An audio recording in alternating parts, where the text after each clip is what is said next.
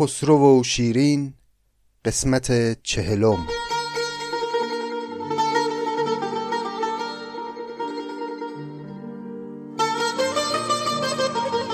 دوستان سلام خوش آمدید به شست و سومین قسمت از پادکست نظامی گنجوی و ادامه داستان خسرو و شیرین.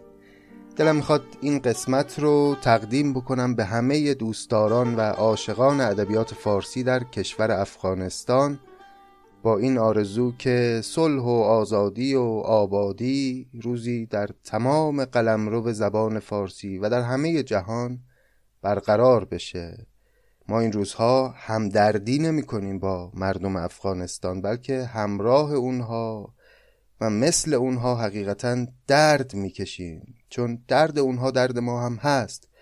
برای کسانی که با ادبیات فارسی زندگی می‌کنن و هر روز اسم شهرهای هرات و قندهار و غزنین و غور و بدخشان و کابل و بلخ و اینها رو می‌خونن در متون ادب فارسی. حقیقتا مرزها دیگه خیلی اهمیتی نداره و نمیشه دلبسته فرهنگ ایرانی و زبان و ادب فارسی بود اما دلبسته و نگران افغانستان عزیز نبود.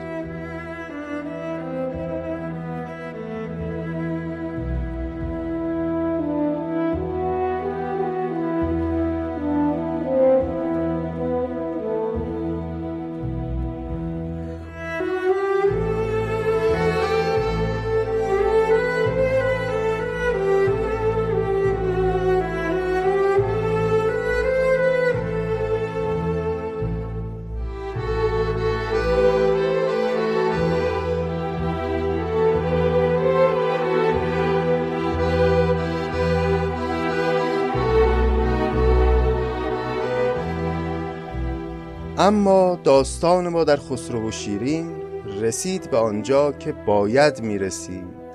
سرانجام خسرو و شیرین به عقد ازدواج هم در اومدن و در قسمت قبل دیدیم که بعد از اون ماجراهای بامزه ای که رخ داد این دو دلداده به وسال هم سرانجام رسیدن و شده چند بر میانی بر میانی رسیده زان میان جانی به جانی. این یکی شدن بدنها وسیله ای شد برای یکی شدن جانها و دیدیم که نظامی چه تعابیر لطیفی داشت از اون رابطه تنانه. خدنگ قنچه با پیکان شده جفت به پیکان لعل پیکانی همی صفت مگر شه خزر بود و شب سیاهی که در آب حیات افگند ماهی. نگویم بر نشانه تیر می‌شد. رتب بی استخوان در شیر می‌شد. خلاصه خسرو و شیرین یک شبانه روز تمام با هم روی تختگاه معاشقه کردند و بعد از اونم یک شبانه روز تمام گرفتن و خوابیدن. شبان روزی به ترک خواب گفتند به مرواریدها یاقوت سفتند. به مرواریدها یاقوت سفتند یعنی لبهای همدیگر گاز گرفتند. شبان روزی به ترک خواب گفتند به مرواریدها یاقوت سفتند. شبان روز دگر خفتند مدهوش بنفش دربر و نرگس در آغوش. این تصاویر به قایت هوسانگیز رو نظامی ساخته که خودش در زندگی یک انسان دیندار متشرع اهل زهد و پرهیز بوده به گواهی تاریخ.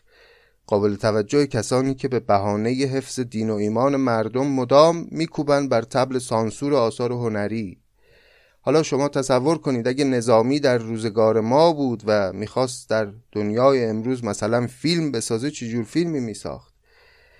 و حقیقتا این مسائل قابل تعمله البته ما در جایگاه قضاوت اخلاقی نیستیم که حالا اووردن این تصاویر اروتیک در آثار ادبی و آثار هنری آیا کار خوبیه کار بدیه؟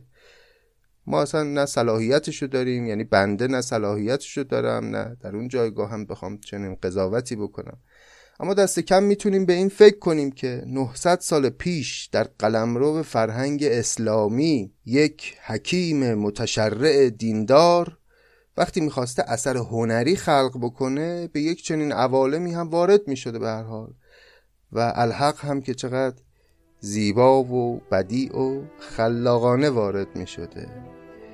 بگذریم و بریم به سراغ داستان و ببینیم که بعد از اون وسالی که شرحش رفت خسرو و شیرین چه خواهند کرد.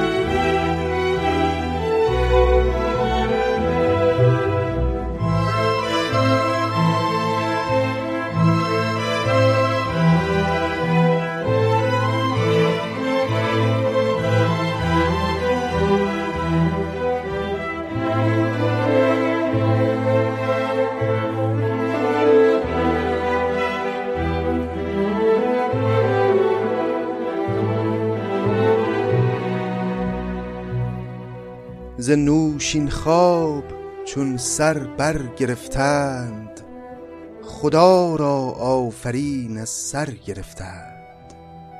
به آب اندام را تعدیب کردند نیایش خانه را ترتیب کردند. ز دست خاصگان پرده شاه نشد رنگ عروسی تا به یک ماه. همیلا و سمنترک و همایون ز حنا دستها را کرده گلگون. پس بعد از اینکه یک شبانه روز خوابیدن خسرو و شیرین وقتی از خواب بیدار شدند به آب اندام را تعدیب کردند نیایش خانه را ترتیب کردند. خودشون رو شستشویی دادند و رفتن به نیایش خانه زرتشتیان و عبادت خداوند رو کردند و نظامی میگه تا یک ماه حال و هوای عروسی در قصر خسرو باقی بود. همیلا و سمنترک و همایون زهنا دستها را کرده گلگون. اون دخترکانی که همیشه همراه شیرین بودن و کنیزان اصلی او بودن اینا دستاشون تا یک ماه هنابسته بود همچنان در آرایش عروسی باقی بودن. یادتونه دیگه اون ده دختر رو قبلا هم اسماشون رو نظامی اوورده بود. فرنگیس و سهیل سرو بالا و عجبنوش و فلکناز و همیلا همایون و سمنترک و پریزاد خوتن خاتون و گوهر ملک دلشاد. این ده تا دختری بودن که دوستای نزدیک شیرین بودن و در واقع کنیزان اصلی او بودن و همیشه اطراف او بودن. خیلی هم دختران خوشگلی بودن. حالا یه اتفاق جالبی رو اینجا نظامی راجب این دخترها تعریف می‌کنه. میگه ملک روزی به خلوتگاه بنشست نشاندان لعبتان را نیز بر دست. به رسم آرایشی در خوردشان کرد. ز گوهر سرخ و از زر زردشان کرد. همایون را به شاپور گزین داد. تبرزد خورد و پاداش انگبین داد. همیلا را نکیسا یار شد راست. سمنترک از برای باربد خواست. خوتن خاتون ز روی حکمت و پند بزرگ امید را فرمود پیوند. پس آنگه داد با تشریف و منشور همه ملک مهین بانو به شاپور. پس اینجوری شد یه روزی خسرو همه این دخترها رو جمع کرد هر کدومشون رو به ازدواج یکی از بزرگان دربار خودش در آورد. همایون رو داد به شاپور همیلا رو داد به نکیسا سمنترک رو داد به باربد و خوتن خاتون رو هم داد به بزرگ امید معلم خودش. در واقع چهار نفر از این ده تا دختر رو به ازدواج بزرگان دربار خودش در آورد و اون شیشتای دیگه البته ظاهرا سرشون بی کلاه موند. به هر حال پسان گهداد با تشریف و منشور همه ملک مهین بانو به شاپور. یعنی اون منطقه ارمنستان که بی پادشاه مونده بود دیگه شیرین در واقع شاه اونجا بود که یه نفر رو به نیابت از خودش گذاشته بود و اومده بود چند سال دیگه به این منطقه مدائن. اون منطقه رو هم خسرو بخشید به شاپور که بره حاکم اونجا بشه. چو آمد دولت شاپور در کار در آن دولت امارت کرد بسیار دز اقنا که سهنش نور دارد بنا گویند کس شاپور دارد. شاپور شد حاکم اونجا و نظامی برای ما میگه که قلعه اقنا که ظاهرا قلعه معروفی است در منطقه ارمنستان میگن که در زمان شاپور تو اون منطقه ساخته شده. خیلی شاپور اونجا امارت کرد و سازندگی کرد و اونجا رو آباد کرد. از آن پس کار خسرو خرمی بود. ز دولت بر مرادش همدمی بود. جوانی و مراد و پادشاهی از این به گر به هم باشد چه خواهی؟ نبودی روز و شب بی باده و رود جهان را خورد و باقی کرد. بدرود. جهان خوردن گزین کین خوشگوار است. غم کار جهان خوردن چه کار است؟ به خوش طبعی جهان می‌داد و می‌خرد. غذای عیش چندین ساله می‌کرد. پس از یک چند چون بیدار دل گشت از آن گستاخ رویی ها خجل گشت. پس دیگه برنامه خسرو این شده بود که خوش بگذرونه در زندگی چون دیگه آرزویی نمونده بود که خسرو بهش دست پیدا نکنه. پادشاه قدر قدرتی که شده بود شیرین رو هم که داشت و دیگه چی از این بهتر؟ هم جوان بود و هم به آرزوهاش رسیده بود. جوانی و مراد و پادشاهی از این به گر به هم باشد چه خواهی؟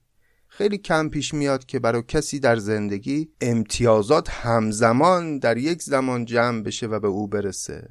اما خسرو داشت یه دوره همه اینها رو با هم داشت. هم جوانی داشت هم آرزوی دیرینه خودش رو بهش رسیده بود یعنی شیرین و هم پادشاه بود. نبودی روز و شب بی باده و رود جهان را خورد و باقی کرد بدرود.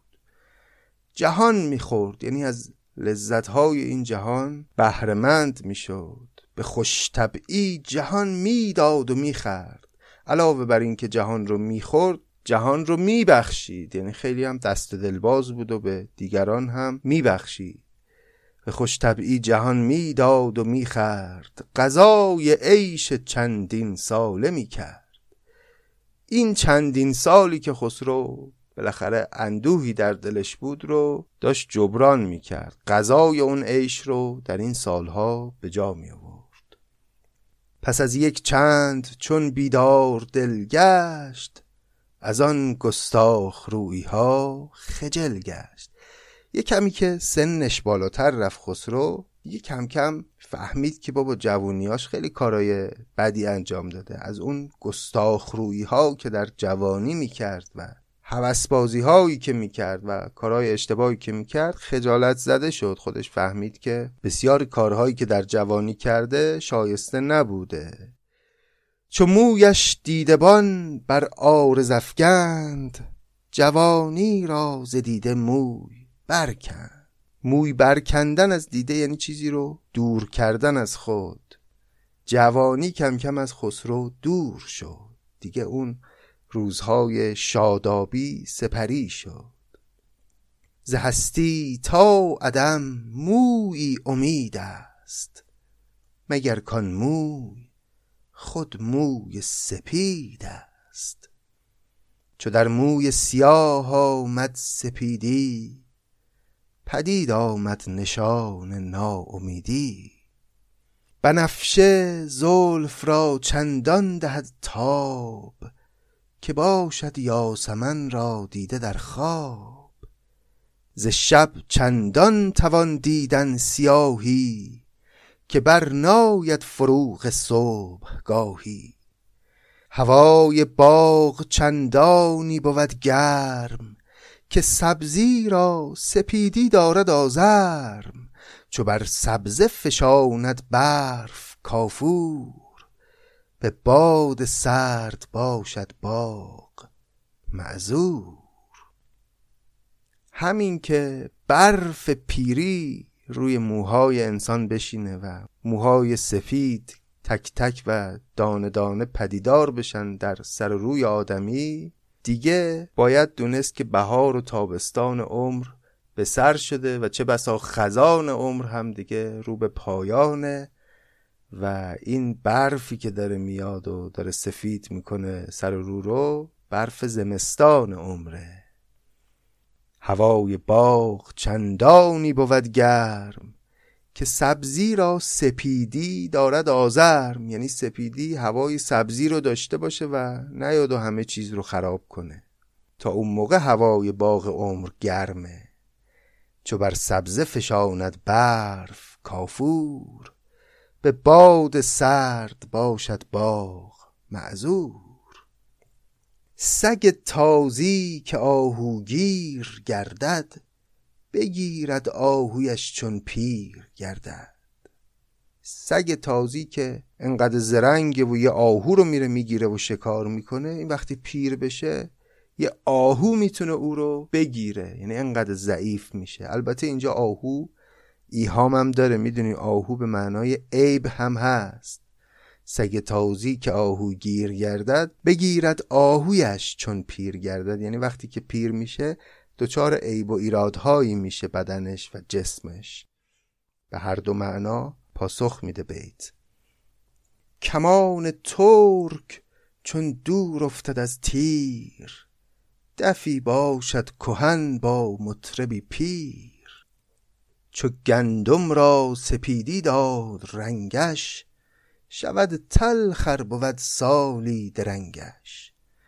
چو گازرشوی گردد جامه خام خورد مقرازه مقراز ناکام. بخار دیگ چون کف بر سرارد همه مطبخ به خاکستر برارد سیاه مطبخی را گو میندیش. که داری آسیایی نیز در پیش. اگر در مطبخت نام است انبر شوی در آسیا کافور پیکر. بر آن کس کاسیا گردی نشاند نماند گرد چون خود را فشاند. کسی کفتد بر او زین آسیا گرد به صد دریا نشاید غسل او کرد. یه کسی که بره تو آسیای گندم سر و روش سپید میشه اما وقتی خودش رو بیافشانه یه تکونی به خودش بده دوباره مثل اولش میشه. اما کسی که آسیای روزگار بر او گردی بیافشانه دیگه هر چقدر قسلش بدی اون سپیدی از سر روی او نخواهد رفت. جوانی چیست؟ سودایی است در سر. و آن سودا تمنایی میسر. چو پیری بر ولایت گشت والی برون کرد از سران سودا به سالی. سودا اینجا به معنای آرزو اومده جوانی چیست؟ سودایی است در سروزان سودا تمنایی میسر. جوانی یعنی آرزو داشتن و سودا در سر پروروندن اما چو پیری بر ولایت گشت والی برون کرد از سران سودا به سالی. همین که حال و هوای پیری به آدم دست میده اون سوداها و آرزوهای جوانی همه رخت بر میبندن. جوانی گفت پیری را چه تدبیر که یار از من گریزد چون شوم پیر. اینجا نظامی حکایت کوتاهی هم می‌خواد. نقل کنه. میگه یه جوانی رفت از یه پیری پرسید حالا شاید به تعنه پرسید. پرسید که من چیکار کنم که وقتی پیر شدم یار از من گریزان میشه؟ دیگه زیبارویان علاقه ای به آمیختن با من ندارن. جوانی گفت پیری را چه تدبیر که یار از من گریزد چون شوم پیر؟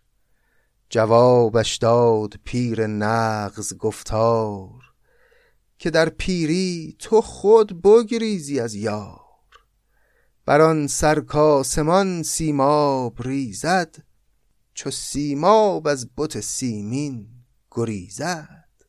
گفت تو خودت پیر بشی از یار فرار می‌کنی نیازی نیست که یار از تو فرار بکنه یعنی جوانی که بگذره دیگه انسان از تمناها و هوسها و آرزوهایی که داره خودش دوری می‌کنه ناخداگاه بر آن سرکاسمان سیماب ریزد چو سیماب از بت سیمین گریزد. سیه مویی جوان را غم زداید که در چشم سیاهان غم نیاید. غم از زنگی بگرداند علم را نداند هیچ زنگی نام غم را. سیاهی توتیای چشم از آن است که فراش ره هندوستان است. مخس بی سر که پیری در سر آمد. سپاه صبحگاه از در در آمد. ز پنبه شد بناگوشت کفن پوش. هنوز این پنبه بیرون ناری از گوش. چو خسرو در بنفشه یاسمن یافت ز پیری در جوانی یاسمن یافت. اگرچه نیک عهدی پیشه می کرد جهان بدعهد بود اندیشه می کرد. اینجا کلمه یاس احتمالا به معنای یأس هست. یعنی خسرو وقتی که دیگه کم کم موهای سفید و تو سر و روی خودش دید و زپیری در جهانی یاس من یافت. یعنی همون جوری که من در جوانی معیوسم خسرو از پیری خودش معیوس شد. اینو نظامی داره میگه. یه گریزی هم داره می‌زنه به غمها و یأسهای خودش. اگرچه نیک عهدی پیشه می‌کرد جهان بد عهد بود. اندیشه می‌کرد. خسرو تلاش می‌کرد که نیک عهدی بکنه. پادشاه خوبی باشه رفتارهای خوبی داشته باشه. اما از اونجایی که جهان بد عهد بود او هم نگران بود و اندیشه می‌کرد و میترسید از بد عهدی این جهان. گهی بر تخت زرین نرد می باخت گهی شبدیز را چون بخت می تاخت گهی می کرد شهد بار بد نوش گهی می گشت با شیرین هماغوش خب این دو بیتی که نظامی گفت شما رو یاد چی میندازه؟ گهی بر تخت زرین نرد می باخت گهی شبدیز را چون بخت میتاخت گهی می کرد شهد بد نوش گهی می گشت با شیرین هماغوش چو تخت و بد شیرین و شبدیز بشد هر چار نزهتگاه پرویز. از آن خواب گذشته یادش آمد خرابی در دل آبادش آمد. چون می‌دانست که از خاکی و آبی هر آن چاباد شد گیرد خرابی. مه نو تا به بدری نور گیرد چو در بدری رسد نقصان پذیرد. پس خسرو وقتی که دید هر چهار آرزوی زندگیش رو بهشون دست پیدا کرده و دیگه هیچی تو این زندگی نمی‌خواد یاد اون خوابی افتاد که در نوجوانی دیده بود.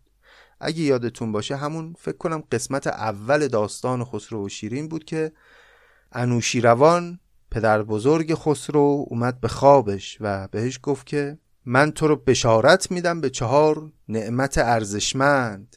یکی اینکه صاحب تخت با شکوهی خواهی شد. که همون تخت تاقدیسه که قبلا شرحش رفت و تختی بود که پادشاهان باستانی ایران بر اون تکیه می زدن. دوم اینکه اسب استثنایی و ارزشمندی رو صاحب خواهی شد که همون شبدیز هست سوم اینکه نوازنده چیر دستی خواهی داشت که باربد هست و گهی می کرد شهد باربد نوشت و از همه مهمتر و چهارم زن زیبای شیرین لبی رو در آغوش خواهی کشید که همه بزرگان جهان آرزوی داشتن او رو دارن خسرو هر چهار بشارتی که نوشین روان پدر بزرگش بهش داده بود رو صاحب شده بود و بهشون رسیده بود و وقتی به این چهار تا رسید عوض اینکه خوشحال بشه قصه اومد تو دلش. چون می‌دانست که از خاکی و آبی هر آن چاباد شد گیرد خرابی. می‌دونست خسرو که این دنیا خصلتش اینجوریه که هر وقت به یک اوجی می‌رسه به یک آبادانی می‌رسه پشبندش سریعا خرابی فرا خواهد رسید. همون چیزی که در روزگار ما بحث از فرو ریختن تمدنها می‌کنن. میگن تمدنها وقتی به اوج قدرت خودشون می‌رسن فرو خواهند ریخت. مه نو تا به بدری نور گیرد. چو در بدری رسد نقصان پذیرد. بدر اون قرص ماه رو میگن ماه کامل رو میگن. ماه نو همینجوری هی نورش زیاد میشه زیاد میشه زیاد میشه تا می‌رسه به حالت بدر. به صورت ماه کامل در میاد. و از اون شب به بعد نقصان پذیرد. کم کم این ماه به سمت باریک شدن پیش میره. درخت میوه تا خامه است خیزد.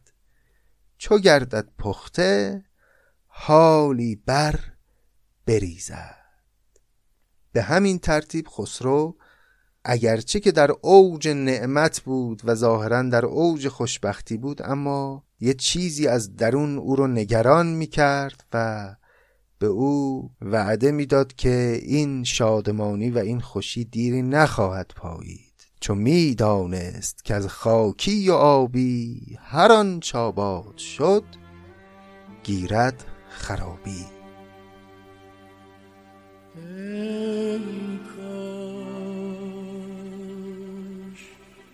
که جای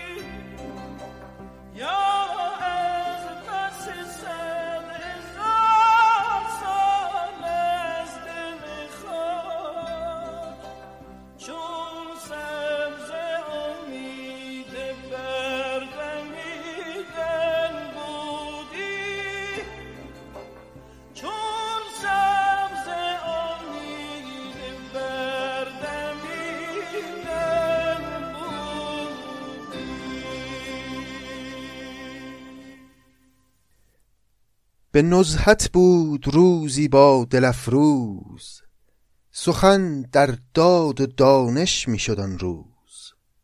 زمین بوسید شیرین کی خداوند. ز رامش سوی دانش کوش یک چند. بسی کوشیده ای در کامرانی بسی دیگر به کام دل برانی. جهان را کرده ای از نعمت آباد خرابش چون توان کردن به بیداد. چنان گاوی که از وی شیر خیزد لگت در شیر گیرد تا بریزد. پس یه روزی که خسرو و شیرین طبق معمول مجلسی برپا کرده بودند و با هم نشسته بودند و احتمالا خب کسانی از دیگر بزرگان هم در جمع بودند بحث رفت به سمت داد و دانش. به نزهت بود روزی با دلفروز سخن در داد و دانش می شدن روز. سخن کشید به مسائل عدل و داد و دانش و حکمت و اینجور چیزا. و شیرین اجازه خواست و شروع کرد به سخن گفتن و بنا کرد به نصیحت کردن خسرو. زمین بوسید شیرین که خداوند! ز رامش یعنی از تفریح سوی دانش کوش یک چند. اینجور نباشه که این همه زحمت کشیدی مملکت رو آباد کردی.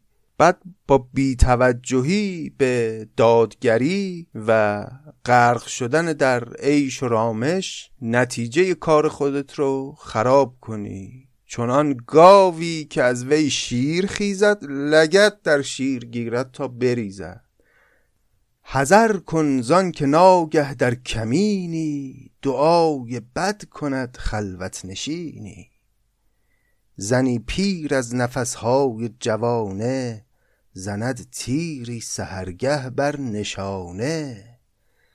ندارد سودت آنگه بانگ و فریاد که نفرین داده باشد ملک بر باد. حواستو جمع کن خسرو تمام این امپراتوری ساسانی می‌تونه با یک آه پیرزنی از دست بره. حذر کن زان که ناگه در کمینی دعای بد کند خلوت نشینی. زنی پیر از نفسهای جوانه زند تیری سهرگه بر نشانه. انصافا این نصایح شیرین برای همه ادوار حکومتداری و سیاستمداران به کار میاد و این سخن رو که ندارد سودت آنگه بانگ و فریاد که نفرین داده باشد ملک برباد این سخن رو در هر دوره ای می‌توان به حاکمان و سیاستمداران گفت. بسا آیینه کن در دست شاهان سیه گشت از نفیر داد خواهان چو دولت روی برگرداند از راه همه کاری نبر موقع کند شاه. چو برگ باغ گیرد ناتوانی خبر پیشین برد باد خزانی. چو دور از حاضران میرد چراغی کشندش پیش از آن در دیده داغی.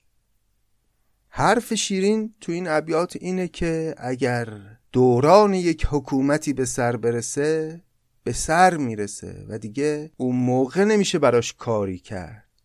پیش از اینکه ظلم و ستم و بیداد سبب بشه که پایه های یک حکومتی سست بشه اون حاکمان خودشون باید فکری بکنن و باید با دادگری و رسیدن به رعیت پیشگیری بکنن از اون باد خزانی که لزوما میاد و برگبار باغ رو میریزه. چو برگ باغ گیرد ناتوانی خبر پیشین برد باد خزانی.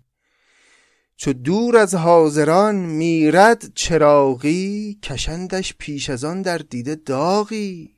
چراغ که می‌خواد فیتیلش بسوزه و تموم بشه قبل از اینکه این اتفاق بیفته یه میله ای می‌کشن روش تا چراغ خودش خاموش بشه. همینطور دوران پادشاهی هم اگر به سر برسه پیش از اون که به خودش بیاد دیگران دوره او رو به سر خواهند آورد. یه اشاره هم اینجا در واقع داره یه یادآوری هم داره به ماجرای هرمز پدر خسرو که او هم چشماشو کور کردن مخالفان و شاید او هم اگر زودتر پیشگیری می‌کرد از این وقایع به چنان سرنوشتی دچار نمی‌شد و شیرین اینجا داره اینها رو زنهار میده و هشدار میده به خسرو و البته می‌دونیم که اینها حرفای نظامی دیگه که گذاشته تو دهن شیرین برای اینکه داره حاکمان زمانه خودش رو و البته حاکمان همه دورانها رو نصیحت می‌کنه. چو سیلی ریختن خواهد به انبوه بغرد کوه ابر از سر کوه. تگرگی کو زند گشنیز بر خاک رسد خود بوی گشنیزش بر افلاک. وقتی تو ظلم کنی به رعیت بلایی به سر اونها بیاری خب طبیعیه که صدای ناله و فریاد اونها هم بلند میشه. مثل تگرگی که می‌زنه به مزرعه گشنیز و این گشنیزها رو میریزه روی خاک اما خب بوی گشنیز همه جا رو بر میداره. درختی که اول از پیوند کژ خواست نشاید جز به آتش کردنش راست. جهان سوزی بد است و جور سازی. تو را به گر رعیت را نوازی. از آن ترسم که گردد این مثل راست که آن شه گفت کو را کس نمی‌خواست. کهن دولت چو باشد دیر پیوند رعیت را نباشد هیچ در بند. ز مثل خود جهان را طاق بیند جهان خود را به استحقاق بیند. ز مغروری که در سر ناز گیرد مراعات از رعیت باز گیرد. نو اقبالی برارد دست ناگاه کند دست دراز از خلق. کوتاه خلایق را چون نیکوخواه گردد به اجماع خلایق شاه گردد. خردمندی و شاهی هر دو داری سپیدی و سیاهی هر دو داری. نجات آخرت را چار گر باش در این منزل ز رفتن با خبر باش. کسی کو سیم و زر ترکیب سازد قیامت را کجا ترتیب سازد؟ ببین دور از تو شاهانی که مردند ز مال و ملک و شاهی هیچ بردند. بمانی مال بدخواه تو باشد. ببخشی شهنه راه تو باشد. اینجا باز فعل ماندن به معنای گذاشتنه. بمانی یعنی اگر مال رو بگذاری نگه داری جمع بکنی مال بدخواه تو باشد. همون مالی که جمع کردی باعث دردسرها میشه برای تو. اما ببخشی شهنه راه تو باشد. اما اگه اون مال رو ببخشی به دیگران همون مال حافظ و نگهدار و دستگیر تو خواهد شد یه روزی. فروخان قصه دارا و جمشید که با هر یک چه بازی کرد خورشید. در این نه پرده آهنگان چنان ساز که دانی پرده پوشیده را راز. این چنین شیرین خسرو رو نصیحت کرد و به او توصیه کرد که یه کمی از رامش و عیش کم کنه و بیشتر تفکر کنه و به حکومت داریش برسه و حواسش باشه که یه وقتی راه ظلم و بیداد رو در پیش نگیره و این ظلم ها و بیداد ها یه وقتی پایه های سلطنت او رو سست نکنه. و الحق که این نصایح به کار همه دورانهای همه حاکمان میاد و الحق که اغلبشون هم گوش نمیدن مخصوصا در دیار ما. بگذاریم.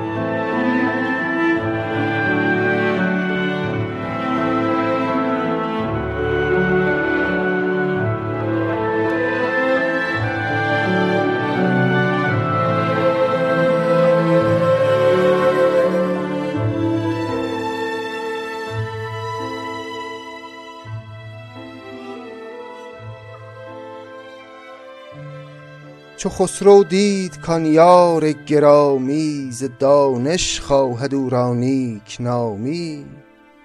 بزرگ امید را نزدیک خود خواند به امید بزرگش پیش بنشاند که ای از تو بزرگ امید مردان مرا از خود بزرگ امید گردان. خبر ده کاولین جنبش چه چیز است؟ که این دانش بر دانا عزیز است. جوابش داد ما دهراندگانیم وز اول پرده بیرون ماندگانیم. ز واپس ماندگان ناید درستین نخستین را نداند جز نخستین. پس چی شد؟ وقتی که خسرو دید که شیرین داره نصیحتش می‌کنه که به سمت دانش و تفکر گرایش پیدا بکنه گفت خب خیلی هم خوب. از آقای بزرگ امید که مرد دانایی بود و معلم خسرو بود دعوت کرد بیاد در جمع. بزرگ امید اومد و خسرو یه سوالی از او کرد. خبر ده که اولین جنبش چه چیز است؟ که این دانش بر دانا عزیز است. به من بگو ببینم اولین مخلوق که جنبید در این عالم کی بوده؟ چه چیزی بوده؟ و بزرگ امیدم اینجوری جوابشو داد که جوابش داد ما دهراندگانیم و از اول پرده بیرون ماندگانیم. ز واپس ماندگان ناید درستین نخستین را نداند جز نخستین. گفت ما از پرده اسرار عالم بیرون رانده شدیم و خبر نداریم که در دوران نخستین چه گذشته بر این عالم و تنها نخستین است که می‌تونه اطلاع داشته باشه که در نخستین روزها چه گذشته بر عالم. منظور از نخستین هم خداوند دیگه و ز واپسماندگان ناید درستین. یعنی از امثال من و توی انسان واپسمانده از اسرار خلقت درست نیست که بخوایم در یک چنین رازهایی از آفرینش کنجکاوی بکنیم. از اینجا به بعد مقدار زیادی خسرو سوالهای علمی می‌پرسه از آقای بزرگ امید.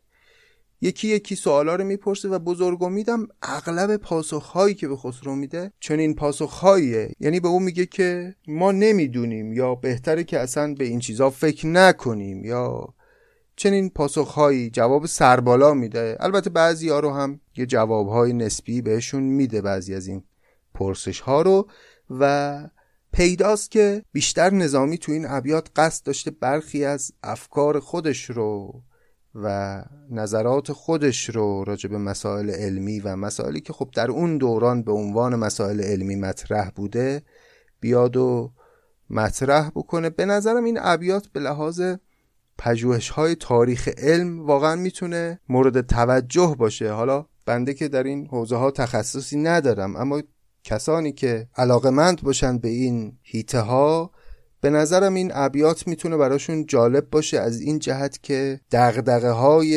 علمی آدم ها رو در دوران نظامی حداقل می‌تونن تو این ابیات جستجو بکنن و ببینن خب پرسش هایی که مطرح بوده و پاسخ هایی که به اونها داده می‌شده از چه سیاقی هست. گرچه در کتاب های علمی دیگری هم این مباحث خیلی مفصلتر بیان شده اما خب اینجا یه چکیده ایش رو کنار هم می‌بینیم که خب می‌تونه جالب باشه و قابل توجه باشه. دیگه من خیلی به این ابیات سعی می‌کنم که توضیح ندم و فقط شعر رو بخونم که داستان رو خورده پیش ببریم و برسیم به اون بخش های اصلی تر ماجرای خود خسرو و شیرین. اما به هر حال چون این هم جزء کتاب خسرو و شیرین هست و بی ارتباط هم البته نیست این پرسش ها و پاسخ ها به اون سلوک شخصیتی خسرو لازمه که حتما بخونیمش.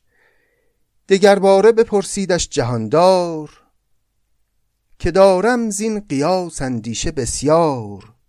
نخستم در دل آید کین فلک چیست؟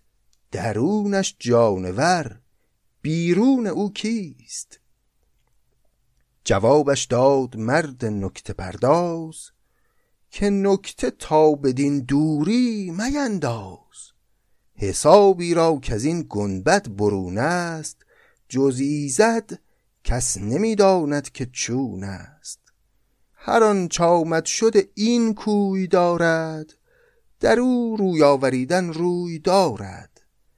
و آن صورت که با چشم آشنا نیست به گستاخی سخن راندن روا نیست. بلندانی که راز آهسته گویند سخنهای فلک سربسته گویند. فلک بر آدمی در بسته دارد چو طرفه کو سخن سربسته دارد. پس این پرسش درباره چگونگی و چند و چون افلاک و آسمان ها بود که باز دیدین پاسخ نسبتا سربالایی گرفت خسرو. دگر ره گفت کجرام کواکب ندانم بر چه مرکوبند راکب. شنیدستم که هر کوکب جهانیست جداگانه زمین و آسمانیست.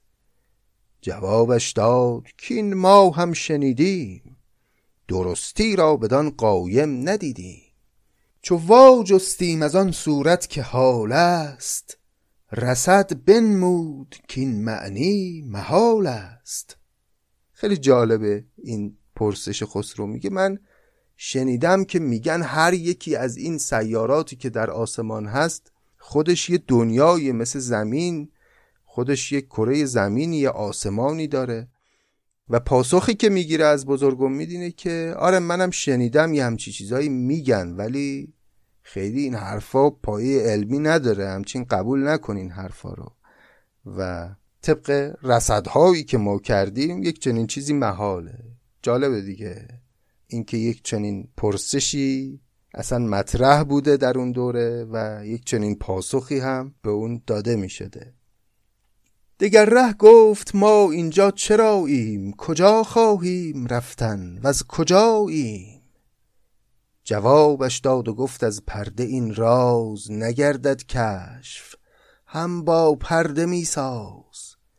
که ره دور است از این منزل که ماییم ندیده راه منزل چون نماییم جز این ره بستگان یابی رهایی. بدانی خود که چونی و از کجایی. دگر ره گفت که ای دریای دربار چو در صافی و چون دریا عجب کار عجب دارم ز یارانی که خفتند که خواب دیده را با کس نگفتند. همه گفتند چون ما در زمین آی نگوید کس چنین رفتم چنین آی. جوابش داد دانای نهانی که نقد این جهان است آن جهانی. نگنجد آن ترنم اندر این ساز. مخالف باشه در برداری آواز. نفس در آتشاری دم بگیرد وگر آتش در آباری بمیرد. دگر بار شه بیدار بختش سؤالی زیرکانه کرد سختش که گر جان را جهان چون کال بد خرد چرا با ما کند در خواب ناورد؟ وگر جان ماند و از قالب جدا شد بگو تا جان چندین کس کجا شد؟ جوابش داد که این محکم سؤال است ولی جان بی جسد دیدن محال است. نه از جان بی جسد پرسید شاید نه بی پرگار جنبش دید شاید. چو از پرگار تن بیکار گردد فلک را جنبش پرگار گردد. دگر ره گفت اگر جان هست حاصل نه نقش کالبدها هست باطل. چو می‌بینم به خواب این نقش ها چیست؟ نگه دارنده این نقش ها کیست؟ جوابش داد که از چندین شهادت خیال مرده را با توست عادت. شهادت به معنای چیزی که قابل مشاهده است. جوابش داد که از چندین شهادت خیال مرده را با توست عادت چو گردد خواب را فکرت خریدار. در آن عادت شود جانها پدیدار تفسیر بزرگ امید از سوالی که خسرو کرد که این چیزهایی که ما در خواب می‌بینیم چی؟ این صورتهایی که می‌بینیم بیشباهت نیست تفسیر بزرگ امید به آنچه که روانشناسان امروز میگن که ریشه آنچه که در خواب می‌بینیم اتفاقاتی است که در زندگی روزمره برا ما میفته و در ناخداگاه ما حک میشه و اونجا به صورت ناخداگاه تصویر میشه در ذهن. جوابش داد که از چندین شهادت خیال مرده را با توست عادت چو گردد خواب را فکرت خریدار. در آن عادت شود جانها پدیدار. دگر ره گفت بعد از زندگانی به یاد آرم حدیث این جهانی. جوابش داد پیر دانش آموز که ای روشن چراغ عالم افروز تو آن نوری که پیش از صحبت خاک ولایت داشتی بر بام افلاک. ز تو گر باز پرسند آن نشانها نیاری هیچ حرفی یاد از آنها. چو روزی بگذری زین مهنت آباد از آن ترسم که از این هم ناوری یاد. کسی کو یاد نارد قصه دوش تواند کردن امشب را فراموش. دگر ره گفت که از دور فلک خیز زمین را با هوا شرحی برانگیز. جوابش داد به که از پند پرسی زمینی و هوایی چند پرسی؟ هوا بادی است که از بادی بلرزد. زمین خاکی است کو خاکی نیرزد. جهان را اولین بطنی زمی بود. زمین را آخرین بطن آدمی بود. دیگر باره بگفتش که خردمند طبیبانه در آموزم یکی پند. جوابش داد که باریک بینش. جهان جان و جان آفرینش. طبیبی در یکی نکته نهفته است. خدا آن نکته را با خلق گفته است. بیا شام و بخور خوردی که خواهی. کم و بسیار نه کارت تباهی. ز بسیار و ز کم بگذر. که خام است. نگهدار اعتدال اینت تمام است. دو زیرک خواندم در دیاری رسیدند از قضا بر چشم ساری. یکی کم خورد کین جان می گزاید. یکی پر خورد کین جان می فزاید. چو بر حد عدالت ره نبردند ز محرومی و سیری هر دو مردند. دگر ره باز پرسیدش که جانها چگونه برپرند از آشیانها. جوابش داد که از راه ندیده نشاید گفتن الا از شنیده. شنیدم چار موبد بود هوشیار مسلسل گشته با هم جان هر چار. در این مشکل فرو ماندند یک چند که از تن چون رود جان خردمند. یکی گفتا بدان ماند که در خواب در اندازد کسی خود را به غرقاب. بسی کوشد که بیرون آورد رخت ندارد سودش از کوشیدن سخت. چو از خواب اندر آید تاب دیده حراسی باشدن در خواب دیده. پس دقت دارید دیگه خسرو از بزرگ امید پرسید که رفتن جان از بدن به چه صورتی هست؟ چطور اتفاق میفته بزرگ امید هم گفت من که خودم تجربه نکردم و نمی‌دانم اما شنیدم که چهار موبد بودن که یک چنین پرسشی داشتند و خیلی بهش فکر کرده بودند و در این مشکل فرو ماندند. یک چند که از تن چون رود جان خردمند و هر کدوم از این موبدها یه تمثیلی برای بیرون رفتن جان از جسم در لحظه مرگ ارائه کردن. حالا یکی یکی داره بزرگ امید تمثیل هایی که این چهار موبد گفتند رو بیان می‌کنه برای خسرو. یکی گفتا بدان ماند که در خواب در اندازد کسی خود را به غرقاب. بسی کوشد که بیرون آورد رخت ندارد سودش از کوشیدن سخت. چو از خواب اندر آید تاب دیده حراسی باشد در خواب دیده. دوم موبد به قصری کرد مانند که بر گردون کشد گیتی خداوند. از او شخصی فرو افتد گران سنگ ز بیم جان زند در کنگر چنگ. ز ماندن دست و بازو ریش گردد و از افتادن مذرت بیش گردد. شکنجه گرچه پنجش را کند سست کند سرپنجه را در کنگر چست. هم آخر کار کو بیتاب گردد همو هم کنگر پرتاب گردد. این هم تمثیل موبد دوم بود. سوم موبد چنان زد داستانی که با گرگی گله راند شبانی. رباید گوسفندی گرگ خونخوار در آویزد شبان با او به پیکار. کشد گرگ از یکی سو تا تواند ز دیگر سو شبان تا وارهاند. چو گرگ افزون بود در چاره سازی شبان را کرد باید خرقه بازی منظور از خرقه بازی اینجا جام دریدنه.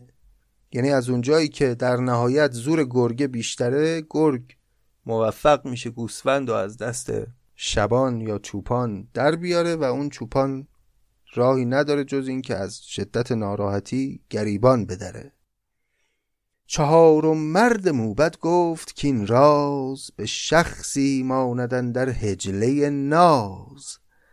عروسی در کنارش خوب چون ماه بدو دریافت دیوانگی را نه بتوان خاطر از خوبیش پرداخت نه از دیوانگی با وی توان ساخت. هم آخر چون شود دیوانگی چیر گریزد مرد از او چون آهو از شیر. تمثیل این موبد چهارم انصافا جالب بود. زندگی رو مثل همخوابگی با یک عروس زیبایی می‌دونه که دیوانه است. گرچه دلت می‌خواد در کنار این عروس بمانی اما در نهایت دیوانگی او سبب میشه که خودت از او گریزان بشی. نه بتوان خاطر از خوبیش پرداخت نه از دیوانگی با وی توان ساخت.